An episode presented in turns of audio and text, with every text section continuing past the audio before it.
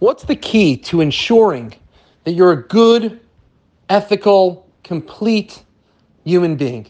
How do I make sure that I'm a good person? I'm ethical. I think we find the answer in this week's Torah portion. The Torah portion tells us about this character named Bilam. Bilam was an extremely wise man. He was the biggest prophet the non Jewish world has ever had. And he was an extremely egotistical man. On the contrast, you have Moses. The Talmud tells us that the reason God gave such prophecy and such power to Bilam was so that the non Jews can't complain and say, It's not fair. You gave the Jews Moses. If you gave us a leader that's as powerful and as able to have prophecy like Moses, then we would have been great people too. But you didn't give us that. So God says, I'm going to give you someone. I'm going to give you Bilam. And we see that Bilam totally messes it up. He tries to use his power to manipulate others. He tries to use it to curse the Jews. He tries to use it to get more power, to get more money. What's the difference? The difference is in their character. How do they view their power?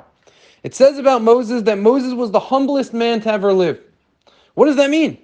How could he be so humble if he had such power and such prophecy? The answer is, the commentaries explain, that Moses recognized that as powerful as I am, as holy as I am, as great as I am with my prophecy, it was all just a present given to me by God. God is the one who decided that I should have all that power and that prophecy and that holiness. And as a result, it doesn't make me any better than anyone else. Humility doesn't mean to deny that you're great. You can recognize your greatness, but realize where it comes from.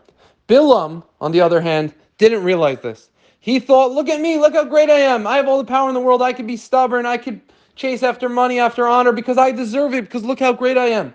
And because of that, he took the totally wrong path in life and messed up tremendously and really messed up all the potential that he had. The key to us in life is as great as we are, as much as we see that we're better than other people in certain ways, we have certain strengths, we're born into certain situations, we may have a lot of powers, but we need to recognize that all of those things come from Hashem. And when we recognize that these were all gifts given to us, we will use them as opportunities to grow, as opportunities to use and help other people, and we won't use it selfishly in order to give us power and fame and think of ourselves as the greatest people that ever lived. Have a wonderful Shabbos.